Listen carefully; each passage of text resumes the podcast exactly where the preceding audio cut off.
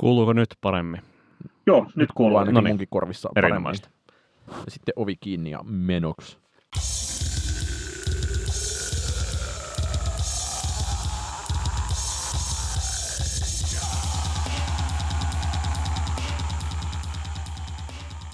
Hello, se on PS Tykitellään ajankohtainen, analyyttinen ja anaalinen populaarimusiikki podcast, eli nettilähetys.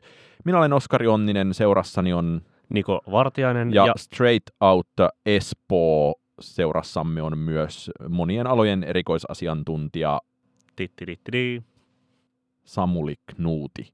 Hei Samuli. Moi vaan kaikille.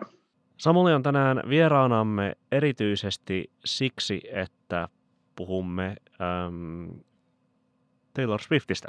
Se, miksi tuota, itse ehdotin sitä, että, että voisimme kutsua Taylor Swiftin äh, käsittelyn mukaan Samuli Knuutin, on, on erityisesti se, että äm, itse olen henkilökohtaisesti havainnut viime vuosina, ehkä jopa viimeisen vuoden aikana sitä, että että tuota, tuota, äm, sellaisessa jonkinlaisessa noin yli 50-vuotias mies kohortissa, kuten Juha-Pekka Raeste tai tuota, tuota, äm, jossain muussa tällaisessa samankaltaisessa pop-nörtti henkisessä yleisössä on Taylor Swift nostanut tavalla tai toisella, no, to, toisella osakkeita, kenties Jack Antonoff-yhteistyöhön liittyen tai, tai johonkin muuhun aihepiiriin, mutta tuota, Samuli Knutin Facebook-päivityksiä kun on saanut elämässään lukea, niin myös hän on ää, tuota, tuota, äm, jakanut paljon näkemyksiään kyseiseen laulaja lauluntekijään liittyen ehkä vielä niin kuin viime vuosina enemmän kuin –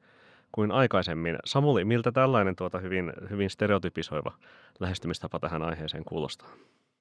Joo, joo siis pitää se paikkansa, että, että voin tietenkin puhua ainoastaan, ainoastaan yhden 50-vuotiaan miehen puolesta, eli niin kuin omasta itsestäni, mutta kun esititte tuon kysymyksen pari päivää sitten, niin olen pohtinut asiaa ja mielestäni minulla on ihan selkeät syytkin siihen, että jos siis ohittaa ihan sen niin kuin ne ilmeiset syyt, että, että teille Swift on ihastuttava ja lahjakas nuori nainen, niin mä näkisin hänen suosionsa ehkä tällaisissa meidän vanhempien popnörttien keskuudessa johtuu siitä, että miten selkeästi Swift edustaa ikään kuin sellaisia vanhan hyvän ajan popkirjoittamisen lauluperinteen, lauluperinteen ää, näitä, näitä niin kuin hyviä traditioita.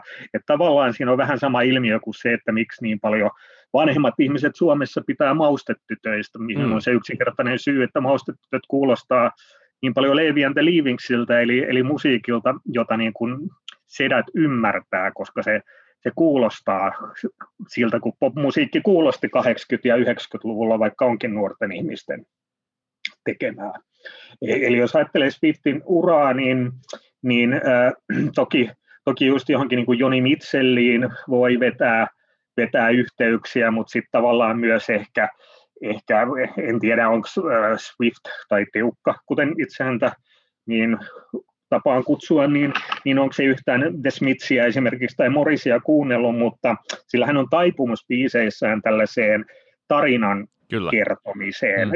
että se ottaa ikään kuin eri hahmojen ja henkilöllisyyden kuoseja ja sillä hyvin novellimaisesti ilmaisee kertoo näitä tarinoita. Ja, ja se on sitten, tuntuu raikkaalta vastavedolta sitten tällaisen nykypäivän popmusiikin sellaiseen, sellaiseen minä, minä, minä trendiin. Niin, että tai ei, mantramaisuuteen tai johonkin sellaiseen. Niin, että, että se minun elämäni ja minun piiffini ja minun sosiaalisen median tilini ja eroni ja on, on just niin kuin kaikista kiinnostavinta. Joku slaidailee mun DMiin ja niin edespäin. Niin. Missä vaiheessa sä oot Samuli hypännyt äh, tähän bandwagoniin, että kuten monet kuulijoista me varmaan tietää, niin Swift oli aikanaan varsin tyylipuhdas country-tähti, joka sitten hivuttautui sieltä kohti kaikenlaista valtavirtapoppia. Nyt viimeisin siirto on ollut hivuttautua valtavirtapopista kohti jonkinlaista lainausmerkeissä indie-soundia. Vähintäänkin seepian väristä tuota national-meininkiä. Joo, kyllä mulla se niin kuin notkahti silloin 2012, kun tuli se We Are Never Ever Getting Back Together. Et silloin, silloin hankin sen Red-levyn, josta pidin, vaikka, vaikka tosiaan tämä single selvästi paras, paras biisi sillä onkin, mutta, mutta sitten se seuraava levy, eli 1989 se on, ja, mm. ja sitä seuranneet, ne, ne on sitten ollut sillä kauttaaltaan kauttaaltaan mielestäni niin kuin hienoja tai, tai, tai siis erittäin hyviä levyjä, liian pitkiä ja epätasaisia moni, monista on, mutta, mutta en koe sitä itse suurena mm. ongelmana. Se ajankohtainen osio tässä nyt tulee siitä, että Taylor Swift nyt julkaisi pitkään äh, uhkaamansa teon, eli tuota, äh, julkaisi ensimmäisen uudelleen äänitetyn kappaleen niistä vanhoista kuudesta ensimmäisestä studioalbumistaan, joiden suhteen hän on äh, käynyt, käynyt riitaa äh, silloisen julkaisa, julkaisijayhtiön nykyisen omistajan Scooter Brownin kanssa. Ähm, taustalla on siis se, että, että Scooter Brown-niminen henkilö on tuota, muun muassa Justin Bieberin ja äh, erityisesti Taylor Swiftin kanssa paljon pahaa verta vuodattaneen Kanye Westin manageri. En tiedä onko enää, mutta ainakin ollut. Ja tuota, tuota, koska sitten vuonna 2019 tapahtui tällainen kauppa näiden musiikki- tai masternauha-oikeuksien suhteen, jossa, jossa tuota 300, 300 miljoonalla dollarilla Taylor Swiftin ensimmäisten kuuden studioalbumin äh, omistajuus vaihtoi käsiä – sinne Scooter Brownille, niin, niin tuota, tuota, Taylor Swift tässä päätti sitten ja päätti sitten nauhoittaa nämä jokaisen albumin uudelleen ja, ja ottaakseen nämä masternauhat uudelleen sitten haltuun tällaisena vetona. Ää, otitko millään tavalla tällaisen uutisen ää, tai sitten tämän tuota, uuden Love Story-kappaleen nauhoituksen tai version haltuun, ja, ja, ja jos otit, niin millaisilla mielillä itse olit? En, en ole itse asiassa ottanut haltuun, koska, koska näihin varhaisiin levyihin mä en ole niin kuin koskaan juurikaan tutustunut, mutta siis ää, popin ja rockin historiahan on täynnä just tällaisia juttuja, Kyllä. että artistit, artistit uhoaa, että, että nyt te levytetään tuotanto uusiksi, jotta saadaan nämä oikeudet itselle, mutta... Aika ne, harva sen on toteuttanut. Niin, niin, että Def Leppardkin uhosi tuossa vuosikymmen sitten, mutta tuloksena oli vain jotain pari lämmiteltyä biisiä Joo, ja Rimsellä taisi olla vastaavaa. Että mä, en, mä en tiedä, että onko kukaan niin kuin vienyt sitä niin pitkälle kuin Swift. Ja Aina, siis niin kuin lähtö, aina, lähtö... aina, ainakin siis toi tuota Wikipedian re-recording-artikkeli on varsin suppea, että siellä mainitaan mm, noin Def Leppardin Greatest Hits-kokoelman jotkut biisit ja, ja näin edespäin, ja sitten, sitten Swift oikeastaan sitten niin kuin listan päätöspisteenä ja, ja se lyhyt, lyhyt lista muutenkin on. Lähtökohtaisesti mä kuitenkin näkisin, että tällaiset projektit on, ne on vähän tuomittuja epäonnistumaan, sillä vaikka mulla niin kuin tosiaan itsellä ei ole suhdetta näihin, näihin varhaisiin teinikantrilevyihin, niin mä oletan, että ne ihmiset, joille oli tärkeitä ne silloin 2006 ja 2008 ja milloin ilmestykään, niin ne nimenomaan ihastu tähän niin teinitytön tekemiin kantrilevyihin, ihastu tai samastu tai miten vaan ikinä suhtautukaan, jolloin niin tätä salamointia ei voi tavallaan uudestaan vangita pulloon. Et nyt kun 30-vuotias nainen tekee, niin ne on niin kuin väistämättä eri levyt. Ja, ja ellei sitten jotain, jotain radikaalia uutta näkemystä sitten näihin kappaleisiin, niin, niin mä en näe, että miksi miksi kukaan haluaisi niitä pidemmän päälle kauheasti kuunnella muuta kuin, niin kuin tsekatakseen, että millaisia ne on. Joo, ja siis siinä, siinä on toteutettu ilmeisesti jotenkin äärimmäisen uskollisesti ää, siten, että, että siinä on siis pyydetty sama viulisti studioon ja käytännössä koko sama bändi kuin silloin kiertueella on ollut Fearless-levyä viemässä, viemässä ihmisten keskuuteen tekemään sitä levyä, eli siis niin kuin sinänsä niin kuin tosi uskollisesti myös niin kuin toteutettu niin tämä kuulostaa visio. vähän äh, Martin Scorsesen Irishman-elokuvan Kyllä. Äh, äh, mafiaukkojen digitaalinuorentamiselta. Joo, Joo, ja, ja siis niin, että ää, tuleeko sitten nämä uudet, uudet levytykset korvaamaan sitten vanhat millään mielekkäällä tavalla esimerkiksi striimauspalveluissa tai muissa, niin, niin mun on vaikea uskoa. Mutta mä toi, vielä palaan niin takaisin, tuossa tuli mieleen niitä asioita, että mitkä niin kuin mun mielestä Swiftissä on viehättäviä, on, on myös tavallaan se, että silloin kun se ryhtyi tekemään tätä elektronista tanssipoppia, niin tämähän on niin kuin hyvin tällainen Madonnan jälkeen se koko genre on ollut hyvin hyperseksuaalinen, eli, eli ne, mm. niin kuin ne biisit, biisit kertoo seksistä ja, ja sitten artisti esiintyy vähissä vaatteissa, missä ei niin kuin tietenkään, tietenkään ole mitään vikaa, mutta siinä, siinä valossa mun mielestä on niin kuin hirveän virkistävää, että se Taylor Swift, jolla olisi niin kuin kaikki ulkoiset edellytykset toki tämän tehdä, niin se ei ole lähtenyt sille tielle. Et sen lauluthan tavallaan enemmän kertoo rakastumisesta kuin panemisesta varsinaisesti, mm. ja, ja muutenkin se imago on hyvin pitkälle tällainen niin kuin Southern Belle, tällainen niin, niin, niin kuin debutanttitanssiaisiin menossa. Perinteiset me, mekota ei nyt ihan, niin kuin, ihan perinteistä, perinteistä, mutta kuitenkin siis sinänsä on enemmän me, niin. mekkoa kuin minihametta. No tämähän on myös hauskaa, että jos me kysytään, että mikä vetoaa Taylor Swiftissä tähän äh, 50-vuotiaiden miesten demografiaan, niin vastaus on se, että ei ole seksikästä. niin, niin tai, tai siis äh, se on toisenlainen seksu, seksikkyyden genre tavallaan, että, että siis sellainen niin äh, seksikäs kirjastohoitaja look tavallaan, joka, joka sitten, jonka voisit kokea yhtä kuumana kuin sitten se, että joku mm. sai mik- mikrosortseissa.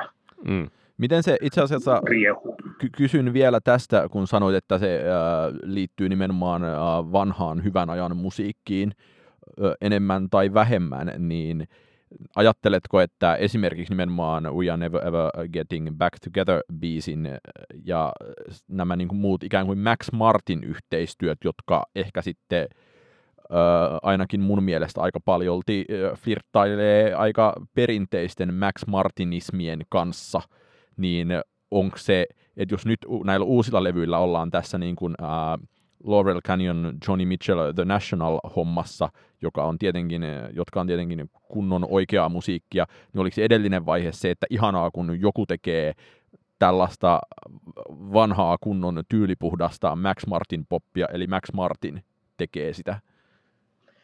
No, mä sanoisin, että, että se, niin se Martinin osuutta on helppo liioitella, koska, koska tosiaan siinä 1989 mm, sen niin kuin digitaalisen version, jonka mä aikanaan ostin, siinä oli niin kuin bonuksena tällaisia niin kuin Swiftin alun perin tekemiä demoja näistä biiseistä, niin kuin Shake Itistä ja, muusta, ja muistakin. Ja ää, ne niin kuin kuulosti hyvin samalta kuin se lopputulos, ennen kuin oli se tosiaan sen, sen Martinin käsiin, käsiin päätynyt, että, että useinhan jos on niin kova nimi kuin Max Martin, niin sehän, sehän haluaa sen nimensä niihin, mm. ää, niihin ää, kir, biisin kirjoittajatietoihin, vaikka sen panos välttämättä olisikin niin kuin enemmän, enemmän vaan tuottaja, niin, niin ää, niin siinä mielessä mun mielestä ainakin näiden demojen valossa voi niin kuin katsoa, että ne biisit oli hyvin pitkälti olemassa ennen kuin mm. Martin kuullut kultasormensa niihin iski. Mutta ihanaa, että ö, ensinnä joku kuuntelee näitä demobonusraitoja yhä näin tarkasti, plus että ö, ne tarjoaa tällaista ö, no, no, pitävän kuuloisia todisteita jotain niin kuin oletettua narratiivia vastaan. Joo, tietenkin voi ajatella, että ehkä ne on just laskelmoidusti sen takia sinne, sinne laitettukin juuri tässä mielessä. Ja vielä tosiaan yksi piirre Swiftistä, mitä niin kuin haluan tuoda esille on sit, sitten myös se, että sen musiikkihan on hirveän valkosta, mikä mm. nyt sinänsä, sinänsä tietenkään ei ole automaattisesti hyvä asia, kuten se ei ole paha asiakaan, mutta, mutta se tietenkin myös, myös sitten puhuttelee meitä setiä, jotka on kasvanut popmusiikissa ennen sitten hip-hopin ja R&Bin tätä tuloa, tuloa niin framille. Ja varmaan tämän takia myös sitten tosiaan Swift oli hirveän suosittu näiden, näiden suurin piirtein uusnatsien mm. ja niin alt-right-porukan keskuudessa, ainakin siihen saakka, kunnes se sitten katsoi, että, että niin tämä touhu ja, ja muutenkin niin kuin Yhdysvaltojen poliittinen tilanne oli, oli mennyt niin pitkälle, että, että se ei voinut olla enää pysyä vaiti siitä niin, ja, niin, ja ryhtyi itsekin sitten niin omalla tavallaan pienessä mittakaavassa poliittiseksi. Niin, kyllä, koska, koska ainakin, jos muistan oikein, niin tilanne oli se suurin piirtein se, että, että häntä pidettiin jonain niin arjalaisena prinsessana sitten jossain näissä niin kuin, tuota, tuota, netin syövereissä, ja koska Taylor Swift ei ollut, ei ollut siihen mennessä ikinä sanonut mitään juurikaan poliittisesta kannastaan, niin sitten hänet käytännössä niin kuin, pakotettiin sitten jossain vaiheessa toteamaan, että demokraattihan minä olen ja näin edespäin. Joo, siinä on varmasti se, että koska se tulee niin konservatiivisuudestaan tulle, tulee, tai tunnetun musiikkigenren, kuten countryn parista, niin se tavallaan niin kuin ymmärsi, että se eh, että näistä asioista puhuminen voi sitten olla punainen lippu joillekin sen alkuperäisille kuulijoille, eikä, eikä sitten halunnut keikuttaa venettä tällä tavalla, kunnes sitten, sitten se hiljaa pysyminen alkoi näyttää jo sitten myös asioiden kommentoimina, kommentoimisena ja poliittisena eleenä itsessään, joten sun hmm. oli pakko avata. Mitä sä ajattelet sitten tästä viime vuoden kahdesta levystä, joilla tapahtui tämä loikka vielä enemmän 50-vuotiaiden miesten suosikkigenren, eli itse asiassa juuri eilen vai toisemmin 50 vuotta täyttäneen Matt Berningerin uh, The national yhtyeen soundien ja tuotantoasioiden ja minkä ikinä kokonaisestetiikan suuntaan? Oliko se no, unelman, mulle... unelmien täyttymys? Ää, no pidin mä kovasti niistä tanssipop-levyistäkin, mutta pidän myös Nationalista, niin, niin mun mielestä nämä molemmat on erinomaisia levyjä. Myös se vähemmälle huomiolle jäänyt, jäänyt toinen levy, joka on niin kuin ehkä, ehkä rahdun verran heikompi. Mutta mut molemmat on, niin pidän hyvin korkeatasoisina levyinä ja tietenkin tällaista 50-vuotiaasta setää myös lämmittää se, että niin kun, ää, itsekin tuntee sit vetoa tällaisiin kimurantteihin 50 miehiin, mitä niin kuin The National hyvin pitkälti on. Ja, ja siis monissa arvioissahan on pidetty sitä Berningerin kanssa duetoitua Coney Islandia aika niin, niin kuin levyn heikoimpiin kuuluvina kappaleina, mutta mä itse kyllä niin kuin pidän siitä sellainen tällaisesta kaunotari vs. hirviö dialogista, mikä, mikä siinä on. Minkä sä ajattelet, että siellä on ollut taustalla, tai että jos, tai mulle ainakin itselleni tuli tämä siirto silloin viime vuonna aika yllätyksenä. Sitten me... Kaikille tietenkin tuli, ja niin. siis myös se, että julkaisusyklit ovat, ovat pop-musiikissa sen kaltaisia, että, että kun 2019 ilmestyy kuitenkin tämä Lover, niin ei kai sitä nyt kukaan voinut olettaa suuri surminkaan, että heti jo seuraavana vuonna sitten tämän kokoinen megatähti julkaisee uuden levyn. Niin, mutta vielä enemmän siis COVID, se, että, COVID tapahtui totta kai. Et, että ö, tapahtui tällainen esteettinen, jos ei nyt täyskäännös, niin ainakin selkeä käännös, josta toki tässä Podin kästissä puhuttiin Nikon kanssa joskus viime vuoden aikana, ja e, että ikään kuin se osoitti jollain tapaa sen, että et, et, et tuntui hirveän selvältä, että joo, että tämmöistä musaahan teukkafanit monet varmasti ovat myös toisaalta kaivanneet, mutta se, että tämmöinen äh, indien nostalginen estetiikka ja soundimaailma palasi tuolla tavalla, niin onko sulla käsitystä, että mistä se kenties on voinut tulla, paitsi että siitä oli kulunut tarpeeksi kauan, kun se on ollut edellisen, edellisen kerran pinnalla?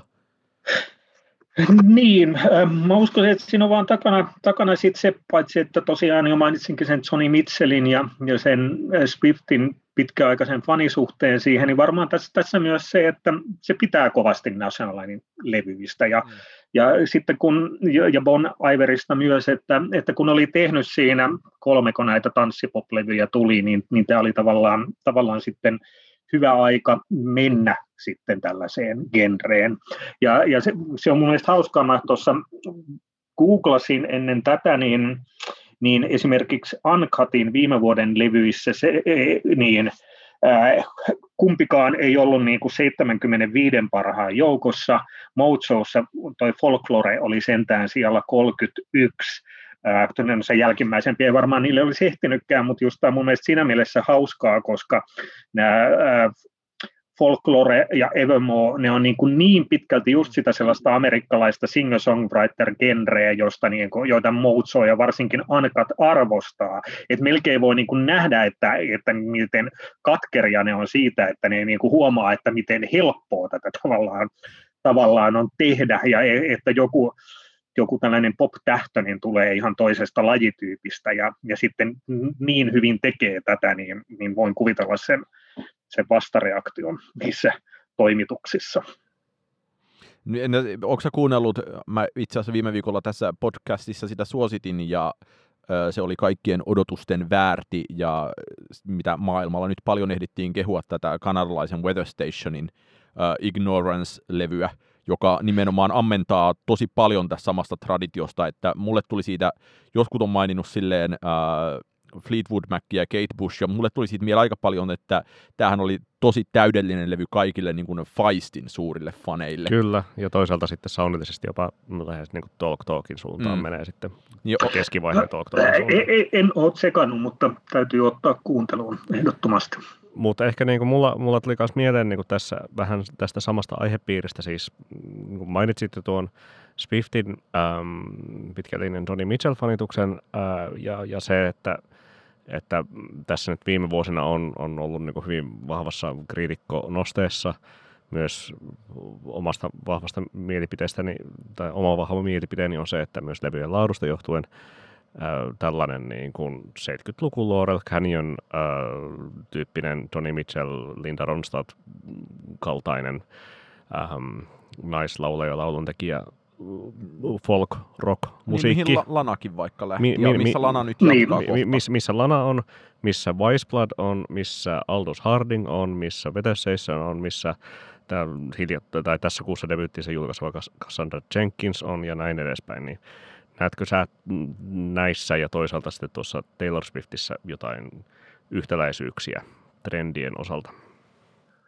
Äh, en oikein osaa sanoa tuohon, että, e, e, että tosiaan mä oon itse, itse ajatellut tätä Swiftin kääntymystä just tosiaan nimenomaan niin kuin tällaisten Nationalin ja Bon Iverin kautta. Ja, ja ihan siis niin kuin konkreettisina henkilöinä myös, koska niiden kanssa se on tämän levyn, levyn tehnyt, että, että miten paljon sitten niin kuin Swiftin touhuissa painaa sitten tällaiset trendit, jotka, joista kuitenkin loppujen lopuksi aika, aika pieni osa osa ihmisistä sitten on, on tietoisia, niin, niin en osaa tuohon, tuohon yhtään sanoa, mutta, mutta toki siinä painaa myös sit sen oma historia kantrissa ja, ja kaikki, kaikki kuunnellut levyt ja arvostetut artistit.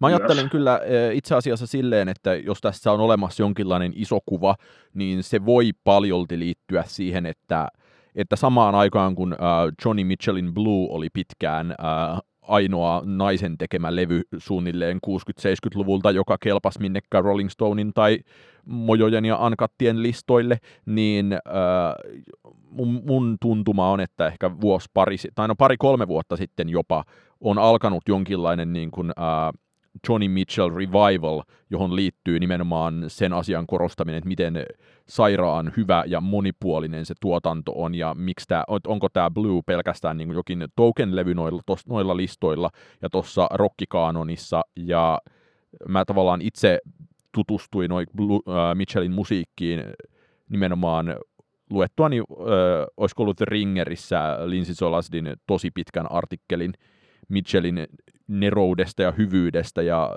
se on jotenkin, siitä on tullut mulle sellainen ää, laari, josta voi ammentaa loputtomiin tosi laadukasta 70-lukumusaa, mistä en ehkä muuten välitä. Että voiko olla silleen, että kun nyt on ollut tämä kaanonien rikkominen ja kaanonien uudelleenpohdinta ja rockpatriarkaatille irvistäminen jotenkin, mun mielestä on tyhmä sanoa, että trendikästä, mutta pinnalla, niin että onko tämä että voiko sieltä niin kuin tulla jokin sellainen traditio tai ei vai joo, mutta mun mielestä niin kuin tosi moni asia palautuu siinä Mitchelliin ja tosi harva asia on ehkä palautunut aiemmin Mitchelliin.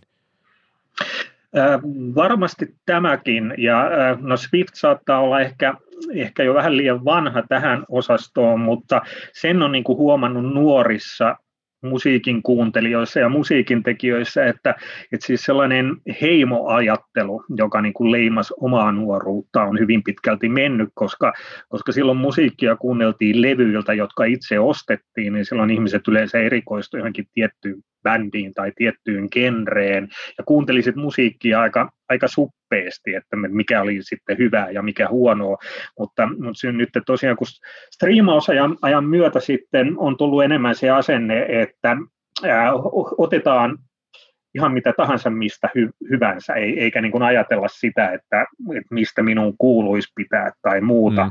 niin, niin mm, täl, tällaiset seikat varmasti, varmasti myös niin kuin tähän Swiftin kääntymykseen on, on vaikuttanut ja varmasti sekin, että se Love 18 18 biisin mitassahan kuulosti aika paljon sellainen kokoelmalevyltä, että sillä oli jo niin kuin joitain kappaleita, jotka selvästi, selvästi sitten osoitti tähän folkloreen ja, ja Evermoreen, jos, joilla varsinkin nämä Antonoffin kanssa tekemät biisit, niin, niin niissähän ainoastaan sovitus itse asiassa on se, joka, joka erottaa sitten niistä edellisistä levyistä. Mm. Ne, kappaleina ne on, ne on hyvin, hyvin samanlaisia.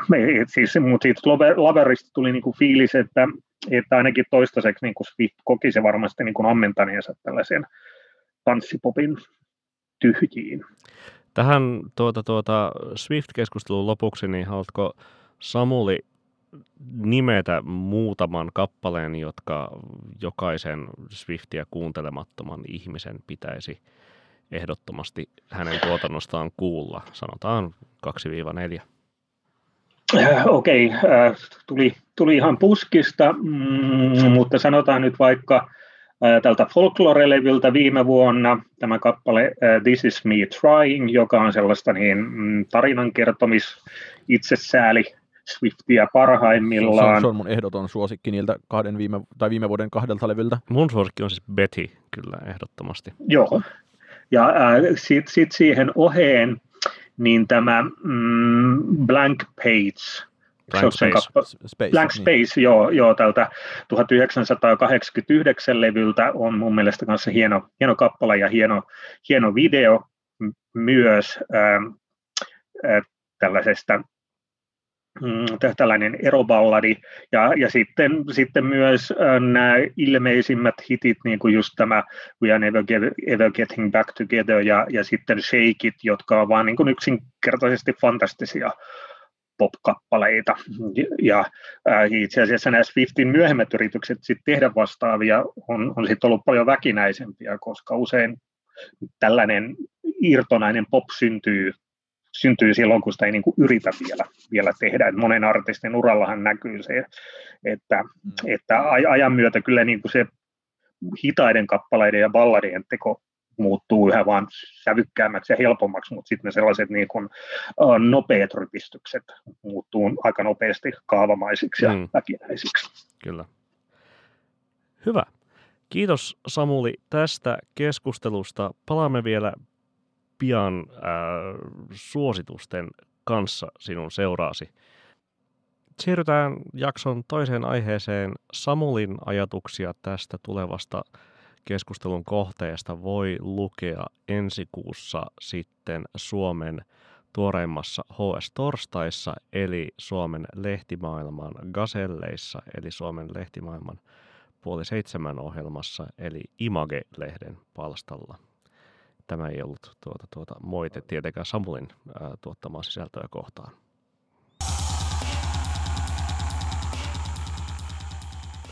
Niin. Äh, puhukaamme siis tuota, ähm, rockmaailman... Imagesta. Ei Im- rockmaailman Imagesta, Image-lehdestä, eli Foo Fightersista, joka on juuri julkaissut uuden albumin koska Niko olet viimeksi kuunnellut uh, Foo Fightersia omasta vapaasta tahdostasi, ellei lasketa tätä hetkeä, kun laitoit uh, MacBookin kaiuttimen uh, rähjäämään rankkaa rokkia tuossa Sulopuisto-median toimistossa? Um, itse asiassa kuuntelin kyllä viime keväänä Foo Fightersin One by One levyä, jollen kokonaan läpi, niin ainakin melkein kokonaan. Siinä tietenkin taustalla oli se, että viime keväänä koronakurimuksen iskettyä päin koko yhteisö... Niin, halusit ma- herkistellä ma- times like these, niin, I learned to live again. Niin, ma- koko maailmanlaajuista yhteiskuntaa, ää, joukkoartisteja yhdessä coveroi se, sillä levyllä olevan Times Like These-kappaleen. Tapahtuiko näin oikeasti? Ja sitten päätin, että, että nostalgisoinpa vuotta 2002 ja, ja kuuntelenpa sitä levyä sitten näin niin kuin silloisin 30-vuotiain korvin, äm, koska ainakin siis itselläni Times Like These-kappale äh, ja, ja Low ja, ja nimi, äh, tai, tai NS-nimibiisi All My Life linkittyvät kyllä hyvin vahvasti siihen noin, noin suurin piirtein vuoteen 2002, kun olen ladannut tai tallentanut sen levyn valikoituja kappaleita Xboxilleni ja käyttänyt niitä lumilautapeli Amped ää, pelaamisen soundtrackinä sitten siinä, koska pystyy laittamaan kustomoituja raitoja ja näin edespäin. Mutta aina kun käynnistin sen pelin, niin alkoi soimaan Times Like These. Se uh, One by One-levyn ensimmäisten kappaleiden äärimmäinen hyvyys uh, ei ole mun mielestä ehkä koskaan saavuttanut sillä lailla uh, rock-kanonisoitua asemaa, mikä olisi ollut kohtuullista, että, että kaikki kuitenkin Foo Fightersin yhteydessä enemmän palaa sitä aina siihen, että joo, että Everlong, Ever, Everlong. ja, pöykaa, Everlongia pöytään. Everlong, niin, Learn to Fly ja toi Monkey Wrench. Niin, Suurin piirtein ne, sitten niin ysärihitit. Ja sitten pianhan se homma tässä sen jälkeen alkoi romahdella. Ja, et... No ei ainakaan ehkä listasuosion valossa ja totta kai sitten niin kuin, äm, sillä 2005-levyllä oli Best of You ja 2007-levyllä oli Pretender, jotka totta kai olivat isoja hittejä. Mun mielestä Pretender on oikein mallikelpoinen kappale joka tapauksessa edelleen, mutta kohti relevanssityhjöitä oli matkalla yhtye joka tapauksessa. Niin, joten uh, uh, entinen Foo Fighters-fani rock-konsultti Niko Vartiainen, mitä Foo Fighters tarkoittaa vuonna 2021? Niin, äh, Foo Fightershan on relevantti yhtye, kun on äh, jälleen... Levynkin juuri julkaisi. Äh, levyn juuri julkaisi. Ähm,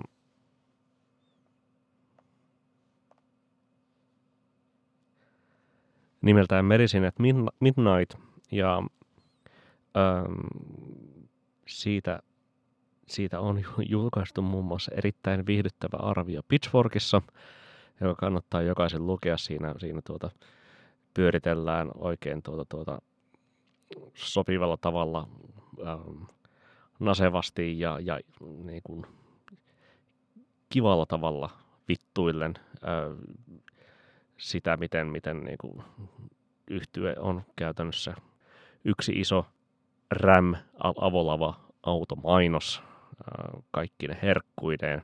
Ja nyt on tuota, tuota, kattanut pöytään sen, mikä tuota jokaisen isoksi ja turpeaksi kasvaneen rockbändin, sitten Rolling Stonesin, Some Girlsin äh, kuuluu tehdä, tai, eli, eli samassa hengessä kuin U, U2 pop-levyllään ottanut esikuvakseen David Bowie Let's Dance-levyn ja tehnyt tällaisen jonkinlaisen diskorokki levyn, joka kuulostaa no, enemmänkin Mando Diaolta. Tuolla, tuo Ruotsin lahja diskorokille. Mun mielestä äh, haluan sitä Pitchforkin kirjoitelmaa siteerata sen verran, että siinä äh, mässäillään tällä äh, tai myös, myös New York Timesissa oli tuore iso, iso Dave Grohlin haastattelu, ja siinä muistettiin myös lukuisia kertoja korostaa, kuinka Dave Grohl on Suome, äh, ei Suomen, Dave, Dave Grohl on rockin mukavin mise, ja kenties jopa mukavampi kuin Suomen rockin mukavin mies Michael Monroe, mutta äh, siinä Pitchforkin arviossa muistutetaan tästä asiasta ja todetaan jotakuinkin niin, että Foo Fighters on niin mukava yhtye, että ö, jos haluaisit hirttäytyä sen musiikkiin, se ei suostuisi antamaan sitä sinulle, tai jotakin ö, nimenomaan itsetuhoisuus liitettiin. Mm. Ja musta oli hauskaa, kun alettiin äsken pohtia, että, että meidän pitää puhua Foo Fightersista, koska nimenomaan, että äh, Foo Fightersista on tullut äh, jonkinlainen symboli sille, että missään ei enää mennä eteenpäin. Siinä on tullut symboli turpeudelle. Siinä on tullut tosi paljon samanlaisia asioita kuin nimenomaan U2 tuli viimeistään tulkin, äh, myötämielisemmän tulkinnan mukaan ehkä noin vuonna 2005 mennessä ja niin kuin, ei niin myötämielisen tulkinnan mukaan suunnilleen siinä niin kuin popin jälkeen viimeistään.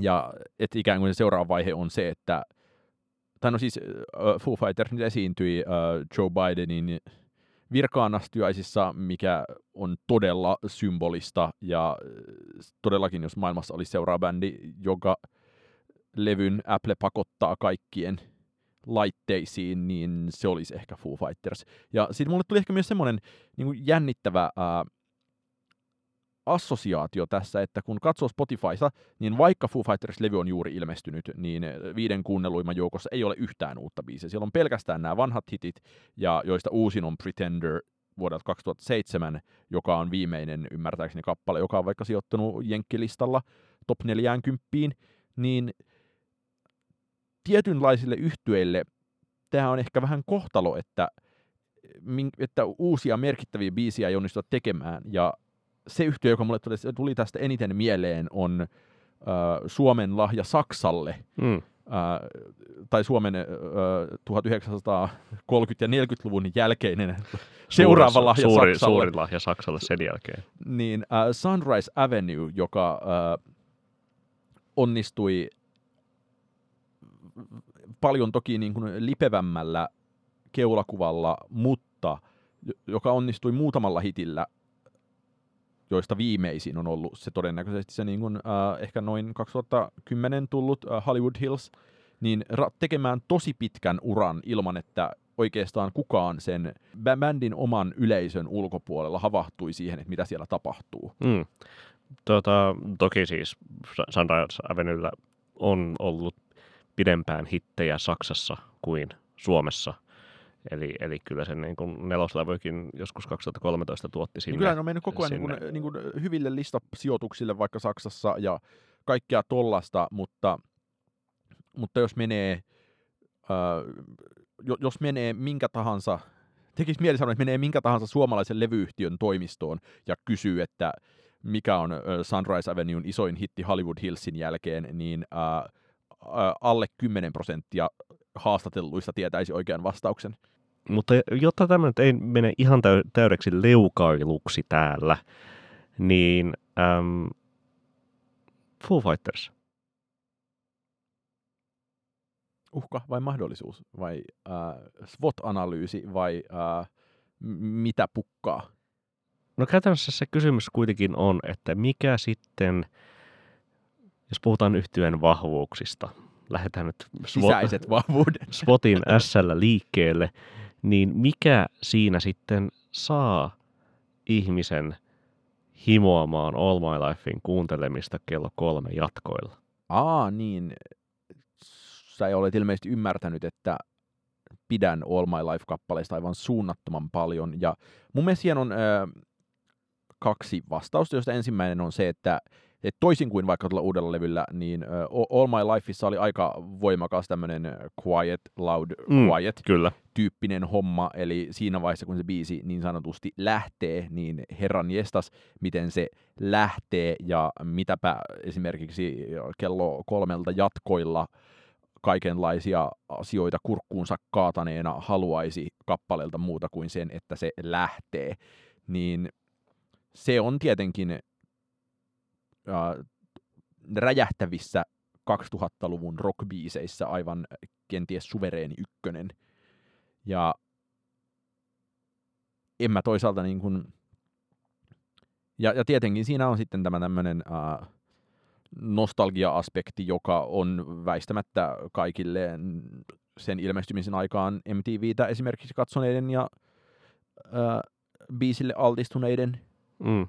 Muistissa, että, että Ja, se- en ja, ymmärrä ja, ja, ihmisiä, jotka siitä biisistä ei tykkäisi. Semmosia, niin kuin, se on ihan niin kuin, järkyttävä ajatus, että ja periaatteessa tässä varmaan, varmastikin on sellainen ähm, sukupolvi kautta ikä, ikäryhmäero, että, että ne, jotka ovat altistuneet äm, Foo Fightersin musiikille jo heti silloin Ysärillä, Ysärin lopulla, kun sitä on niin kun MTVtä luukutettu, niin varmasti kokevat nostalgisemmaksi ne Learn to Flyt ja Everlongit, ää, mutta sitten kun itse on siihen niin kuin bändin radiomafian kautta altistunut sitten nimenomaan tuohon one by one singlejen aikaan, niin tuota, ää, se viettää kyllä niin kuin vielä ehkä vahvemmin kuin samojen aikojen iso hard rock-levy. Ähm, Hybrid Theory. hard, pitää, ei, vaan äh, Queens of the Stone, Stone Agein Songs for the Deaf, joka, joka toki siis on niin kuin ehkä, ja, ja varsinkin kun, kun äh, One by One on niin etupainotteinen levy, niin totta kai Songs for the Deafin kuuntelee mieluummin kokonaan läpi.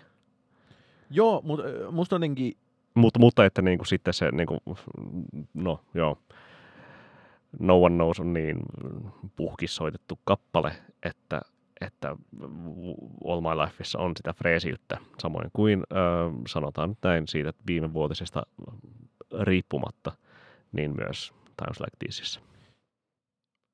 Mulle äh, joskus kyllä niin kuin, joskus aikanaan äh, Songs for the Deaf oli paljon tärkeämpi levy. Ja siinä oli todella paljon enemmän. Ja se oli Se on levynä, totta kai. Mutta vaan kun nyt mä kyllä, niin kun, ö, jos multa tällä hetkellä kysyttäisiin, että niin kun, ö, kumman ottaisit mukaasi autiolle saarelle tai 12 päivän koronakaranteeniin, niin ottaisin kyllä niin kuin All My Life. Ei kannata, koska se sitten niin kuin, sitä ei kannata, One by one, niin, mutta ei Niin. kannata, miksei? sitä ei, ja sitä ei jaksa kuunnella kuitenkaan sitten loppuun, koska se sitten niin kuin siinä niin kuin 12, onko se 12 vai 11 biisiä, mutta kuitenkin jossain niin kuin Lonely as You kohdalla alkaa niin kuin tuntua jo vähän. Okei, mä, Tu- turpealta. Sinä olet sen kuunnellut viimeksi, niin sä Mm. ehkä osaat sanoa siitä. Mutta Mutta sitten jos vain niitä niin kuin neljää ekaa kappaletta katsotaan, niin totta kai. Mutta o- voi, voiko sä ajatella silleen, että, että ö, Foo Fightersin One by One on tietyn sukupolvisille ihmisille sellainen kaikkein ubiikein äh, nostalgia rocklevy En. siltä ajalta? No ei varmasti. Eiköhän se kuitenkin ole niin kuin hybrid theory. Niin, no, joo ja ei. Mm. Tai millaisesta rockista nyt puhutaankaan. No MTVllä musiikkivideoita nähtyä semmosesta rockista. No varmaan sitten niin kuin, jos, jos puhutaan siitä niin kuin noin 20 vuoden takaisesta maailmasta, äm, ja, ja Niin, kos- eli Kiss FM 2004 listasta melkeinpä. Niin. Äm, toki itse en ikinä MTVtä pystynyt katsomaan, joten niin kuin altistuin lähinnä ää, Jyrki, Jyrkin ja Jyrki Countdownin kautta. No, Ää, on, onko, onko Foo Fightersin One by One poikien Avril Lavigne Let Go? on. No si- niistä mä valitsin kyllä Avril Lavignen, Mm. ainakin nykyään, en ehkä aikana. Nickelback, Limp Bizkit, äm, Linkkarit. Hoobastank, li, äm, linkkarit,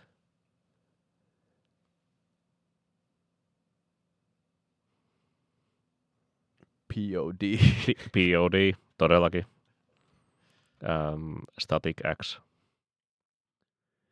niin, onhan sitä kampetta, mutta niitä ehkä montaa muuta ei tule kuunneltua samalla tavalla edes äh, äh, under influence, kuten äh, fuukkareita.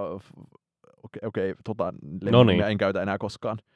Mutta ol, oliko niinku vielä jokin niinku ilkeä huomautus äh, Foo Fightersista? Mi- kuin voidaan mennä suosituksiin, ettei jää liian positiivinen maku tästä äh, Foo Fighters-keskustelusta. Öö, no jäin toki miettimään, että jos Nirvanan rumpali on saanut aikaan tällaisen yhtyeen öö, kuin, kuin Foo Fighters, niin kuinka huonoa se Foo Fightersin rumpali Taylor Hawkinsin Joka ei Soolo- ole sukua uh, The Darknessin Hawkins-veljeksille. Soolomusiikki voikaan sitten olla. Badum. Näin, Chih. mennään suositusten pariin. Mennään suositusten pariin. Ja otetaan yhteys takaisin Espoohon. Samuli, mikä on sinua viime aikoina popmusiikin saralla miellyttänyt niin, että haluat PS Tykitellään ö, Podin castin, eli nettilähetyksen kuulijoille sitä kehua? Tähän olisi kiva tietenkin sanoa jotain, jotain upo-uutta ja jännittävää, mutta mun mielestä tämä alkuvuosi 2021 on ollut hirveän tylsä. Uudien, uusien julkaisujen suhteen, että totta kai kaikkea sellaista pikkukivaa on, on ilmaantunut, mutta se, mitä itse nyt olen hiihtolenkeillä, niin tässä viime viikkoina eniten kuunnellut on ollut tämä The Divine Comedy-yhtyeen tuotanto, koska, koska viime vuonna tosiaan Neil Hannon julkaisi tällaisen 24 CD-pläjäyksen, jossa oli kaikki levyt, levyt, mitä hän on koskaan julkaissut lisäbiiseineen ja ennen julkaisemattomuuksineen.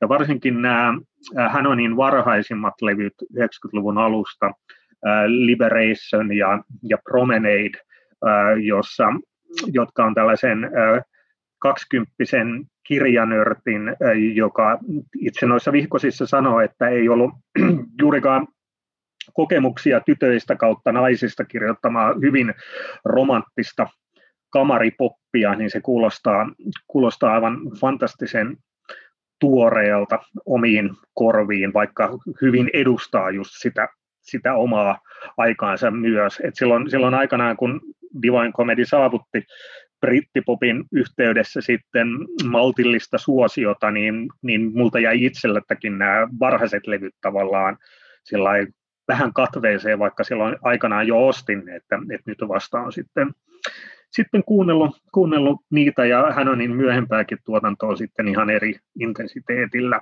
Ja, ja on tosiaan ollut helppo unohtaa, miten hienoja levyjä nämä on, koska hän on niin viime vuosina tai viimeisen vuosikymmenen aikana tehdyt levyt on, on sitten ollut paikotellen ihan kamalan huonoja. Mm.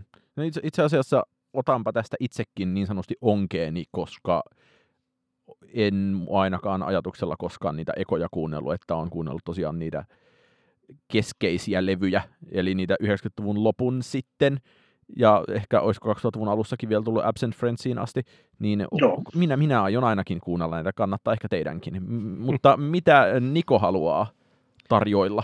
Öm, nyt kun tuossa viime jaksoissa on jo, on jo tarjoltu niin paljolti vanhaa musiikkia ja Samulikin meille tarjosi 90-luvun alusta, niin tuota, mä nyt tarjoan sitten kerrankin puolestani uutta musiikkia. Öm, ensinnäkin suosittelen tuota tässä jaksossa aiemmin jo mainitun Cassandra Jenkinsin u- uudelta levyltä kappaletta Crosshairs. Öm, tuota, tuota, oikein nätti sellainen menee sinne samaan, samaan Canyon sarjaan, mutta tai jonnekin ehkä Weissblatt Lindarodstad suuntaa siitä, mutta oikein nätti tollainen ballaadi meininki äh, New Yorkista.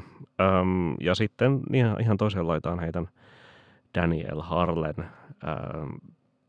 tuota, tuota, hyvin sellaisen Gigi D'Agostino L'amour toujours henkisen soundin. Äh, ilmeisesti siis Harlelta on tulossa Harle Kore-niminen albumi tässä ihan lähiviikkoina, jollei jopa nyt tässä helmikuun aikana. Mutta siltä on erityisesti toi On a Mountain-niminen kappale, joka kyllä heittää suoraan sinne Rantarock 2000 euro danse tykitykseen nykyaikaisilla meiningeillä, niin sitä kannattaa ää, nauttia. Oskari. Mm, Mä oon tosi vähän ehtinyt kuunnella uutta musiikkia nyt ehkä viimeisen viikon aikana, mikä vaikuttaa siihen, että suosittelen uutta musiikkia. Ö, en muista joltain noista seuraamistani soittolistoista löysin ö, todella ö, randomin moskovalaisen elektropopparin Dima Pantijushinin, jo- jolta on ilmestynyt tasan kaksi kappaletta, joista toista ei ole kuunneltu vielä edessä tuhatta kertaa Spotifyssa. Niin mä haluaisin suositella näitä niin kuin molempia kappaleita, joista ö, se soittolistattu biisi on nimeltään, se oli varmaan Ryan Schreiberin uudelleen heränneellä ja aiemmin tässä podcastissa kehutulla uh, What's Good-listalla, niin uh, The Telephone-kappale ja sitten on Ray of Sunshine-kappale, jotka on semmoista, uh, että viime vuonna intoilin paljon siitä Kate Enveen uh, tavallaan tosi muovisesta ja tavallaan tosi postsovjetista uh, miten sitä voisi kuvata, semmoisen niin kuin, äh, nimenomaan ajattelen niin kuin venäläisiä koktaileja, niin saat niitä. Niin ta- tavallaan ne on väristä, mutta tavallaan todella... Äh, Tujua. Niin, tai ehkä, ehkä voi sanoa myös niin, että, että paljon siinä niin kuin Pantiushinin hommassa on samaa kuin Jaakko Enokalevilla, että onko se sitten jokin niin kuin Moskovan Jaakko Enokalevi, en tiedä, mutta nämä molemmat kappaleet, siis sekä Telephone että Ray of Sunshine, on aivan ihania. Hmm. Ja ilmeisesti nyt maaliskuussa tulee levy, niin sen aion katsoa sitten, mikä se on, ja ehkä muistaa tämän random löydön vielä silloin. Mutta kyseessä ei todennäköisesti kuitenkaan ole Wham-coveri, Ray of Sunshine. Ää, oletan, että olisin tunnistanut sen sellaiseksi. Mm. Ää, mulla on myös toinen kysymys, koska minä ja tuota, tuota, Oskari emme kumpikaan ole ikinä käyneet Neuvostoliitossa, niin millaisia ovat neuvostoliittolaiset koktailit Samuli Knuuti? No minäkään en itse asiassa ehtinyt siellä, siellä koskaan käydä, että kävin Venäjällä vasta 90-luvulla, jolloin se oli Venäjä, mutta veikkaisin, että jotain radioaktiivista niissä varmasti on ollut. No siltä tuo musiikkikin kuulostaa. Mutta näihin radioaktiivisiin tunnelmiin päätämme tämän tykittelyjakson. Kiitos tosi paljon, kun tulit kertomaan meille fiksuja asioita Kiitoksia. ja äh, ihmiskokemuksia, Samuli Knuuti. Thanks for having me, kuten suuressa maailmassa on tapana tällaisissa tilanteissa sanoa. Ei sitten muuta kuin PS tykitellään. Näin teemme.